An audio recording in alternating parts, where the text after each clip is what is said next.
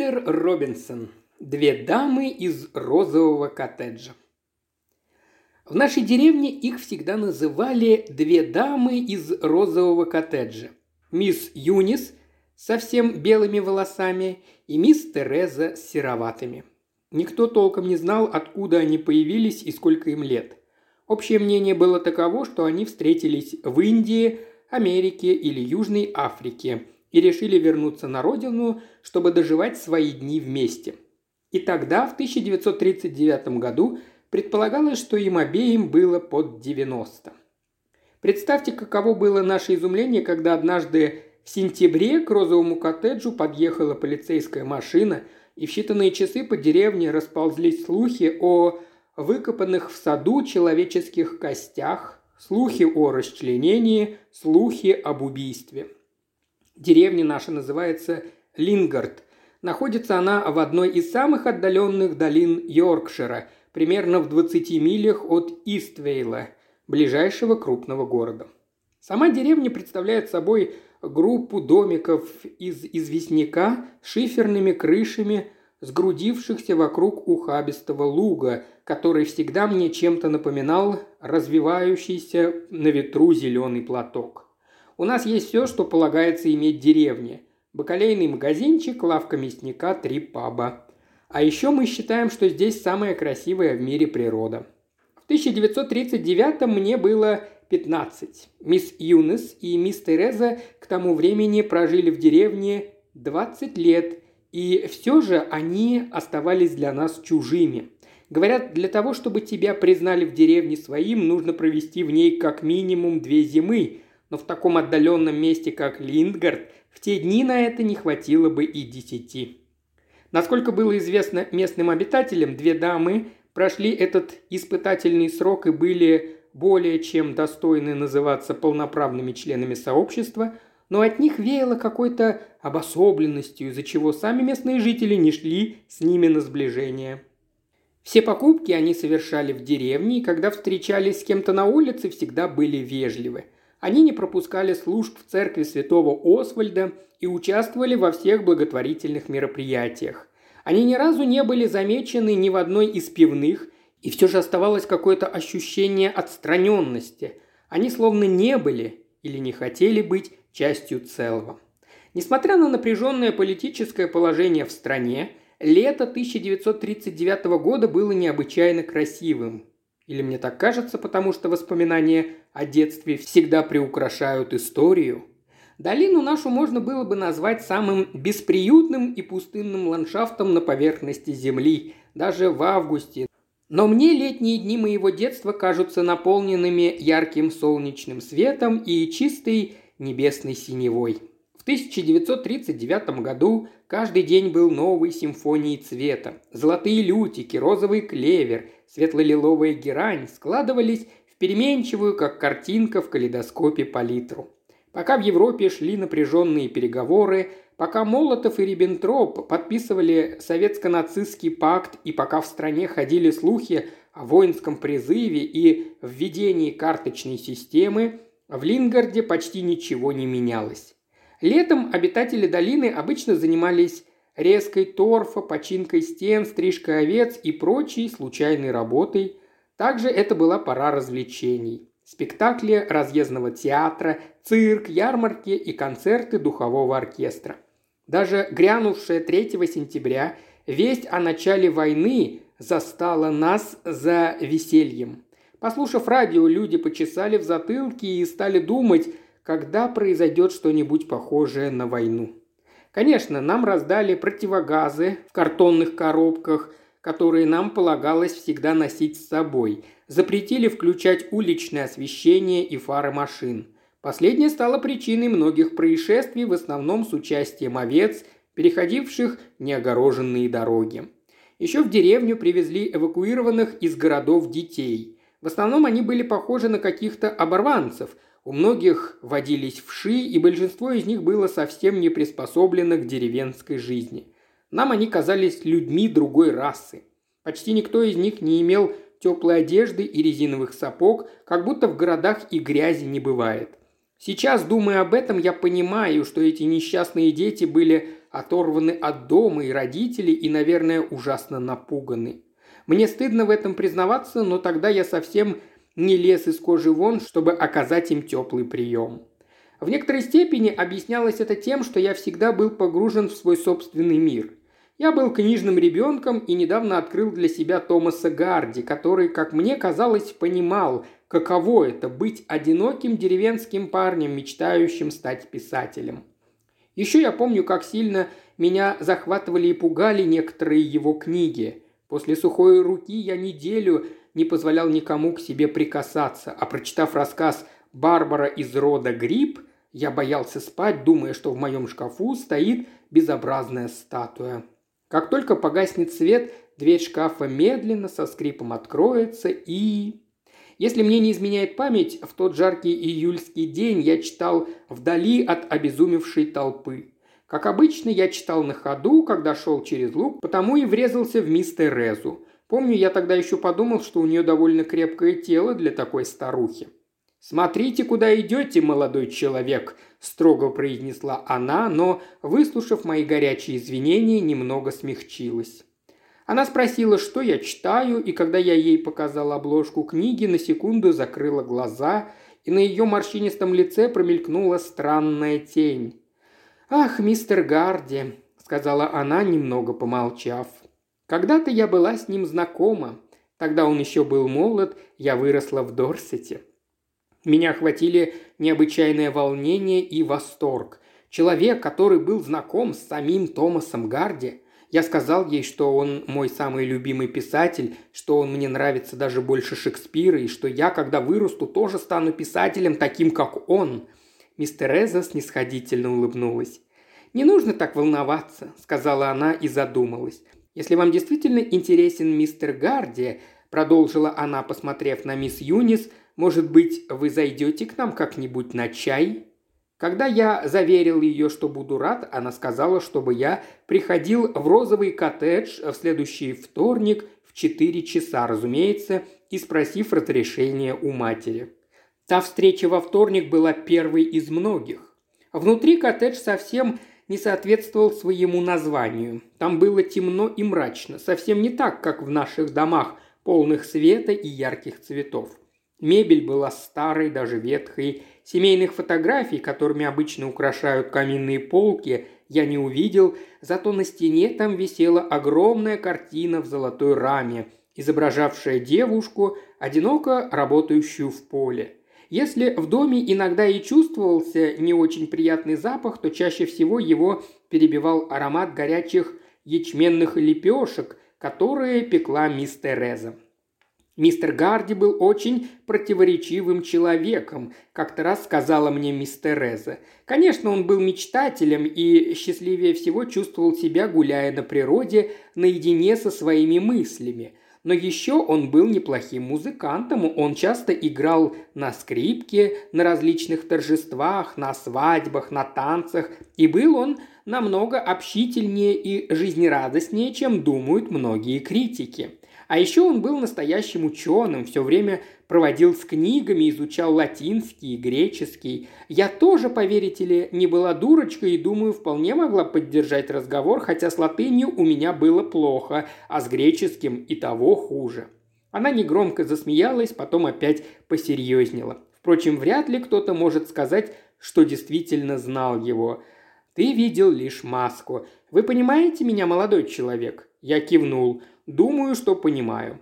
«Да», – протянула она и в задумчивости замолчала, что часто происходило с ней, когда она рассказывала о Гарде. По крайней мере, так казалось мне. Хоть он и был на 50 лет меня старше, я надеюсь, что все-таки смогла разглядеть за этой маской живого человека. Но из-за того, что в деревне его считали немного странным и часто не понимали, постепенно его личность обросла слухами. Помню, что говорили о нем и о той девушке из Падлтауна. Как ее звали Юнис? Трифена. Правильно. Она поджала губы и произнесла с отвращением. Трифена Спаркс. Мы с ней были примерно одного возраста, но я всегда ее считала ужасно скучной девушкой. Так вот, по деревне поползли слухи о ребенке, конечно же, безосновательные. Она посмотрела в окно на луг, где группа ребятишек пыталась играть в крикет. Глаза ее как будто заволокло. Сколько раз я проходила возле его дома и замечала его в окне второго этажа, когда он писал или смотрел на сад. Иногда он махал рукой и спускался поговорить со мной. Неожиданно она замолчала, глаза ее заблестели, и она продолжила. Он ездил в Дорчестер смотреть, как вешают преступников. Вы знаете об этом? Я вынужден был признаться, что нет, поскольку Гарди был знаком мне только по книгам, но мне пришло в голову сомневаться в словах мисс Терезы. Да, тогда казни еще проводились публично. Она снова замолчала, и я увидел, вернее почувствовал, как по ее телу пробежала дрожь. А потом она сказала, что на сегодня воспоминаний хватит, и пора переходить к лепешкам и чаю. Я думаю, что ей нравилось вот так неожиданно прерывать свои рассказы, словно давая понять, что пора возвращаться к реальности. Помню, в другой раз она посмотрела мне прямо в глаза и сказала, когда он родился, доктор посчитал его мертвым. Если бы не санитарка, он бы не выжил. Наверное, это должно как-то влиять на человека. Мы разговаривали о многих других подробностях жизни Гарди и его работ, и мисс Юнис почти никогда не участвовала в этих разговорах, лишь время от времени качала головой. Изредка, когда мисс Терезу подводила память, и она не могла вспомнить, например, над каким романом он работал в том или ином году, мисс Юнис подсказывала ей. Одну нашу встречу я помню особенно отчетливо. Мисс Тереза, на удивление, быстро поднялась с кресла и на минуту вышла из комнаты. Я вежливо продолжал пить чай, краем глаза подглядывая на молчавшую мисс Юнис и прислушиваясь к тиканью больших напольных часов в прихожей. Вернулась мисс Тереза со старой книгой, вернее, с двумя старыми книгами в руках. Когда она протянула их мне, я увидел, что это было двухтомное издание вдали от обезумевшей толпы. В то время я этого не знал, но это было первое издание 1874 года, которое стоило, наверное, целое состояние. Но, пожалуй, даже больше, чем иллюстрации Хелен Паттерсон, меня изумила короткая надпись на форзаце «ТС с любовью Том». Я знал, что ТС – это краткая форма имени Тереза, потому что у меня в Харрогите была тетя по имени Тереза, и у меня не возникло сомнения в том, что упомянутая в надписи «Тесс» была тем человеком, который сидел напротив меня, а Томом был никто иной, как сам Томас Гарди. «Если он называл вас Тесс, — помню, сказал я тогда, — может быть, он думал о вас, когда писал Тесс из рода Дербервилей?» Мисс Тереза побледнела так стремительно, что я испугался за ее здоровье, и комната как будто наполнилась холодом. «Не говорите глупости, молодой человек», – прошептала она. «Тесс Дерберфилд была казнена за убийство». Официально мы участвовали в войне, кажется, уже неделю, когда в деревню приехала полиция. Их было трое, один в форме и двое в штатском. Они примерно два часа провели в розовом коттедже, потом вышли, сели в машину и уехали. Больше мы их не видели. Но на следующий день на кладбище я случайно подслушал разговор нашего констебля с приходским священником. Мне очень повезло, что между нами стояли несколько тисов, и я мог оставаться незамеченным, слыша каждое слово. «Они говорят, его убили», – произнес констебль Уокер. Ему проломили голову кочергой, ломом разрезали на кусочки и закопали в саду. Это было около Дорчестера. Деревня та называется Верхний Бохемптон. Тамошние жители, когда рыли бомбоубежище, нашли кости, для детей настоящее потрясение. Неужели они говорили о мисс Терезе? Об этой милой старушке, которая пекла такие вкусные лепешки была знакома с молодым Томасом Гарди. Неужели она была способна разбить кому-то голову, расчленить тело и зарыть в саду? Несмотря на жару, меня обдало холодом. Но больше об убийстве никто не слышал. Полиция не возвращалась, люди нашли новые темы для разговоров, и через пару недель в деревне к мисс Юнис и мисс Терезе относились уже так, как прежде. Единственное, что изменилось – Мать перестала отпускать меня в розовый коттедж. Я, конечно, сделал вид, что недоволен, но в то время меня все равно уже больше увлекали оружие, шифры и самолеты.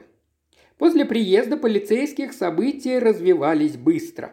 Однако произошли четыре вещи, которые заставили меня на какое-то время забыть об убийстве. Кажется, в ноябре того года умерла мисс Тереза, мисс Юнис сделалась еще более молчаливой, война разгоралась, и меня призвали в армию.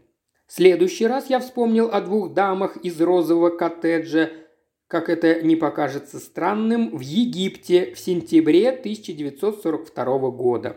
Я служил в восьмой армии и тогда нес ночное дежурство недалеко от Эль-Аламейна. Ничто не может сравниться с жутковатой красотой ночной пустыни. Первое, что удивляет, это ночной холод, который приходит на смену невыносимой дневной жаре. Тебя охватывает трепет от ощущения бесконечного пространства. Но еще более удивительными кажутся разбитые танки, джипы и грузовики, причудливо искореженные и напоминающие в лунном свете какой-то окаменевший лес или обнажившийся коралловый риф. Чтобы мешать нам спать, немцы из африканской армии Ромеля каждую ночь включали запись Лили Марлен и беспрерывно транслировали ее на направленные в нашу сторону огромные динамики.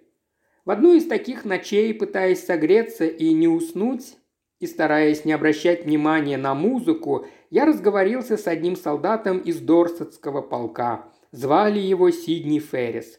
Когда Сидни упомянул, что вырос Пидлхингтоне я вдруг вспомнил про двух дам из розового коттеджа. «А у вас там не происходили какие-нибудь убийства?» – спросил я, угощая его сигаретой. «В деревне Верхний Бокхемптон». «Когда я был маленьким, там часто говорили об убийствах», – сказал он, не забывая прикрывать огонек сигареты. «Лучше, чем радио». «Я имею в виду, когда жена убила мужа». Он кивнул. Таких историй было полно, и когда мужья убивали жен, тоже было. Тут задумаешься, стоит ли вообще жениться, верно? Верхний Бокхемптон, говоришь? Да, женщину, кажется, звали Тереза Морган. Он задумчиво нахмурился. Нет, это имя мне ни о чем не говорит, сказал он. Но я помню, что у нас говорили о какой-то женщине, которая убила мужа, разрезала его на куски и закопала в саду. Пару лет назад какие-то дети там нашли кости, когда копали бомбоубежище, но я думаю, это были кости какого-то животного. А что в деревне, поверили в эту историю? Он пожал плечами. Не знаю, как остальные, но лично я не поверил. Про что-нибудь подобное постоянно болтают, так что все эти истории не могут быть правдой, иначе половина из нас была бы уже на том свете. И он затянулся сигаретой, пряча ее в кулаке, как делают все солдаты, чтобы противник не заметил красный огонек. «Кто-нибудь рассказал, что стало с той женщиной?» – спросил я. Через несколько лет она уехала. Еще говорят, будто видели, как из того дома кто-то выходил той ночью, когда якобы и произошло убийство. Может, это он и был муж? Он покачал головой. Нет, тот человек был худым, а ее муж был крупным мужчиной. Потом стали говорить, что это был ее любовник. Такие истории никогда не обходятся без любовника, ты не заметил? Ты же знаешь, о чем думают люди, которые распускают подобные слухи. Никто не догадывался, кто это мог быть. Нет, этого никто не знал. Так говорили разное, но все это бабские сплетни, не больше. Но может какая-то правда? В эту секунду пришел мой сменщик, и следующая неделя была такой напряженный, что больше Сида я не встречал. Потом я узнал, что он погиб в битве за Эль-Аламейн всего через месяц после нашего разговора. К загадке розового коттеджа я вернулся только в начале 50-х. В то время я жил в Иствейле, в небольшой квартире, выходящей окнами на булыжную мостовую рыночной площади – Город этот тогда был намного меньше и спокойнее, чем сегодня, хотя сама площадь почти не изменилась с тех пор. Старинный ярмарочный крест, гостиница Queen's Arms на углу, нормандская церковь и полицейский участок с фасадом в тюдоровском стиле. Все они и сейчас выглядят как прежде. Недавно вышел из печати мой первый роман, и я все еще наслаждался тем неповторимым ощущением, которое в жизни писателя бывает только раз, когда он впервые берет в руки напечатанные и заключенные в обложку страницы своего самого первого произведения. Разумеется, сочинительство не приносило доходов, поэтому я подрабатывал в книжном магазинчике на Норт-Маркет-стрит. Однажды утром, выходной, помню, это был базарный день, когда я был поглощен работой над третьей главой того, что должно было стать моим вторым романом, в мою дверь негромко постучали. От неожиданности я вздрогнул, потому что ко мне редко кто приходил. Охваченный удивлением и любопытством, я оторвался от печатной машинки и пошел открывать. На пороге стояла высохшая старушка, сутулая, совершенно белыми волосами. Одной рукой она опиралась на палочку, с медной ручкой в виде головы льва, а в другой держала перевязанный пакет. Наверное, она заметила мою растерянность, потому, слегка улыбнувшись, сказала, «Вы не узнаете меня, мистер Райли? Боже, боже, неужели я так постарела?» И тут я узнал ее, узнал ее голос. «Мисс Юнис!» – воскликнул я и распахнул дверь. «О, простите меня, я просто задумался о своем. Прошу, входите и зовите меня Кристофер». Когда мы расположились на креслах с чаем, но, увы, без лепешек мистер Резы, я заметил у нее темные круги под глазами, желтизну вокруг зрачков и пергаментную сухость кожи. Мисс Юнис была серьезно больна. «Как вы нашли меня?» – спросил я. «Для этого не нужно быть Шерлоком Холмсом. Каждый в таком небольшом городе, как Иствилл, знает, где живет знаменитый писатель. «Я бы не назвал себя знаменитым», – скромно ответил я, – «но все равно спасибо, я и не знал, что вы следите за моими успехами». Так хотела Тереза, вы ей очень нравились. Кроме нас с ней и полицейских, вы единственный в Лингарде человек, который бывал в розовом коттедже. Вы знали это? Если помните, мы не любили компании. Да, я помню, сказал я. Я пришла, чтобы отдать вам вот это. Она вручила мне пакет, и я аккуратно развязал его. Внутри оказалось выпущенное издательством Смит, Элдер и Компани первое издание вдали от обезумевшей толпы, то самое с посвящением Томаса Гарди Тесс. «Я не могу это принять», — сказал я. «Она, наверное, очень ценная, это же Пер». Она нетерпеливо махнула рукой. «Пожалуйста, возьмите, так хотела бы Тереза. И я тоже так хочу. Послушайте», – прибавила она, – «я пришла к вам не только ради этого. Я должна сказать вам что-то очень важное.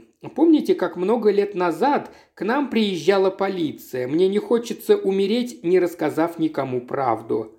Но почему вы решили рассказать это мне и почему именно сейчас? Я уже говорила, вы очень нравились Терезе. К тому же вы писатель, загадочно добавила она. Вы поймете. Если захотите использовать эту историю в какой-нибудь книге, пожалуйста. Ни у Терезы, ни у меня нет живых родственников, так что никто не будет в обиде. Единственная моя просьба – подождите несколько лет после того, как я умру, прежде чем что-то напечатать, а умереть, по прогнозам врачей, я должна в течение нескольких месяцев. Я ответила на оба ваших вопроса. Я кивнул. Простите, мне так не нужно.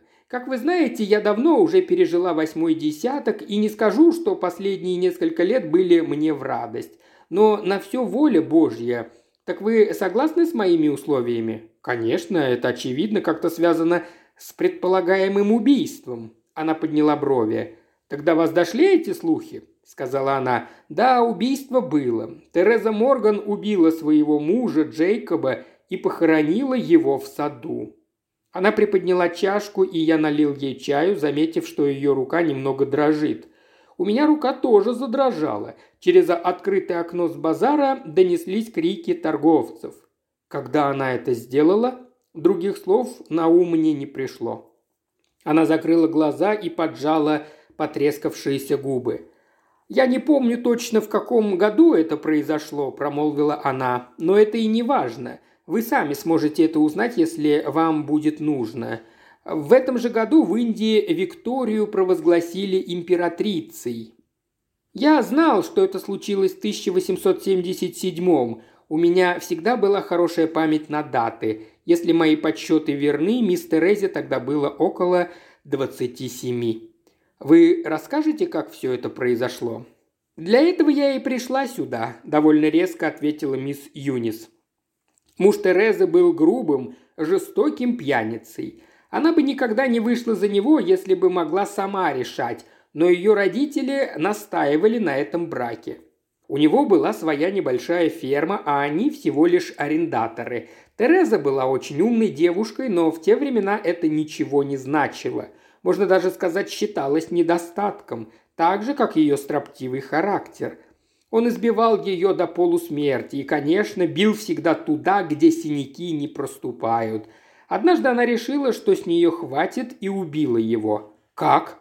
Ударила его кочергой по голове, а когда стемнело, вырыла в саду глубокую яму и закопала его там. Она испугалась, что если дело дойдет до суда, ей не поверят и повесят. У нее просто не было доказательств его жестокости, а у Джейкоба, как у многих пьющих мужчин, хватало дружков в деревне. А Терезу приводила в ужас мысль о публичном повешении. Но неужели ни у кого не возникло подозрений? Мисс Юнис покачала головой. Джейкоб часто рассказывал о том, что хочет бросить жену и уплыть в новый свет. Он постоянно бронил ее за то, что она не родила ему детей, и угрожал, что когда-нибудь она проснется, а его уже не будет рядом, что он уедет в другую страну, чтобы найти женщину, которая будет в состоянии родить ему сыновей. Он повторял это в пивной так часто, что об этом, наверное, знало все графство Дорсет. Значит, когда он исчез, все решили, что он исполнил свою угрозу и бросил ее?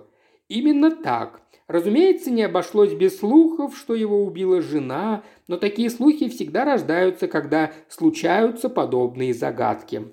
«Да», – подумал я, вспомнив разговор с Сидом Феррисом той холодной ночью в пустыне десять лет назад. Слухи и фантазии – игра чьего-то воображения. Но он упоминал и о каком-то третьем человеке, которого якобы видели на месте преступления. Это могло подождать. Тереза прожила на той ферме еще 10 лет, продолжила мисс Юнес, а потом продала ее и уехала в Америку. Это было отчаянное решение, но смелости, как и красоты, Терезе было не занимать. Тогда ей было под сорок, но, несмотря на тяжелую жизнь, она все еще приковывала к себе взгляды. В Нью-Йорке она встала на ноги и в конце концов вышла замуж за финансиста. Его звали Сэм Коттер – он был хорошим человеком, еще у нее там появилась подруга. «Вы?» – она кивнула. «Да, через несколько лет Сэм умер от сердечного приступа. Мы какое-то время оставались в Нью-Йорке, но очень тосковали по родной земле. Наконец, в 1919 году, когда закончилась война, мы вернулись домой. Терезе, естественно, не хотелось появляться в Дорсете, поэтому мы поселились в Йоркшире. «Удивительная история», – сказал я. «Но это еще не все», – продолжила мисс Юнис, прервавшись на секунду, чтобы отпить чая. «Был ребенок». «Но вы же сказали». Она оторвала одну руку от палочки и протестующим жестом подняла ее ладонью вперед. «Кристофер, прошу вас, позвольте мне рассказать мою историю так, как хочу я. Потом можете делать с ней, что пожелаете. Вы не представляете, как это тяжело для меня».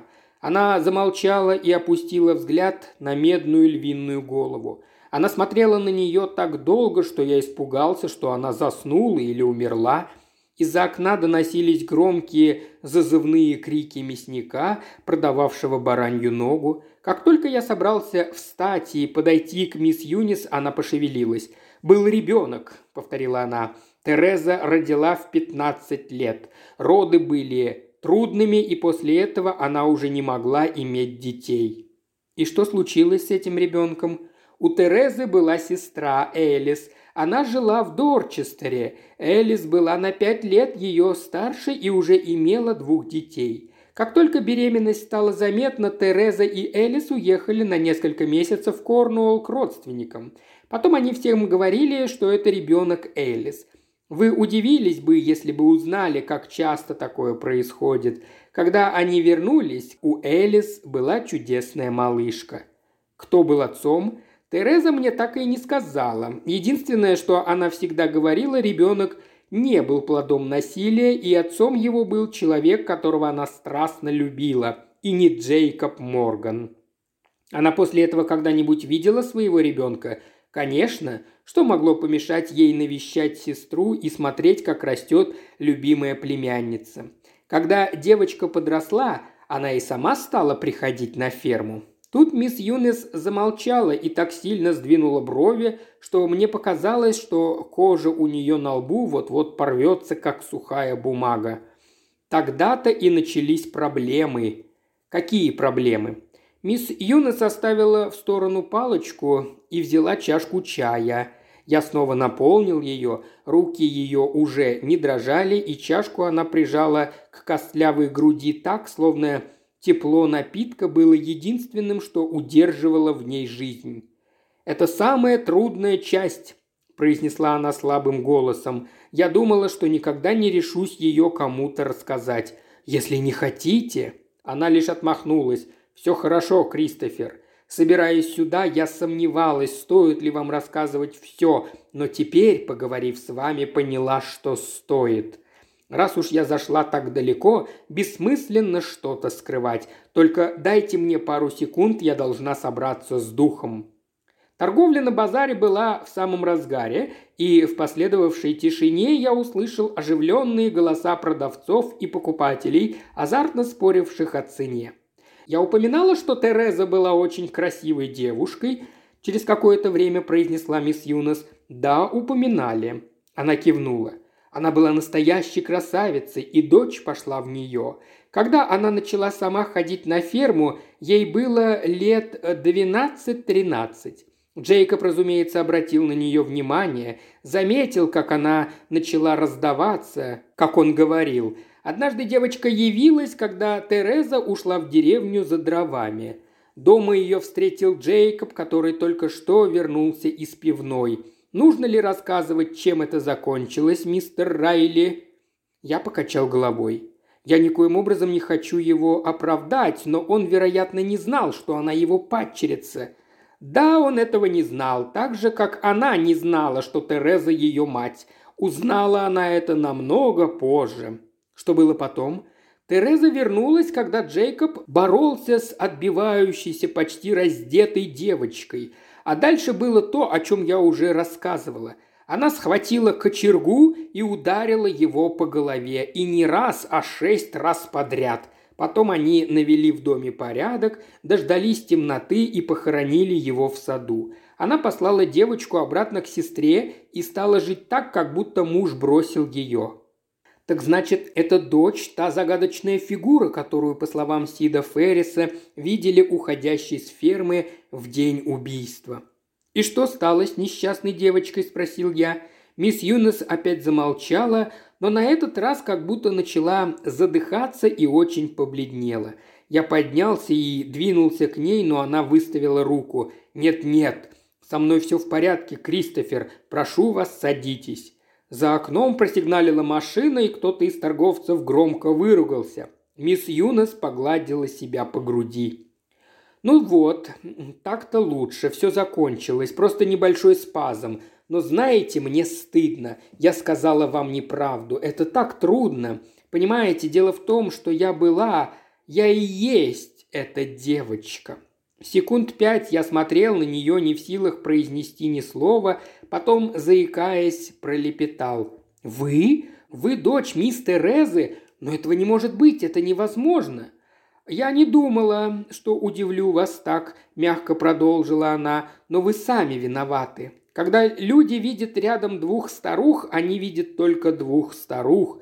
Когда вы 15 лет назад начали ходить к нам в розовый коттедж, Терезе было 90 лет, а мне 76. Не думаю, что для ребенка это такая уж большая разница. Да и для большинства других людей тоже. К тому же Тереза всегда была здоровой и удивительно хорошо сохранилась.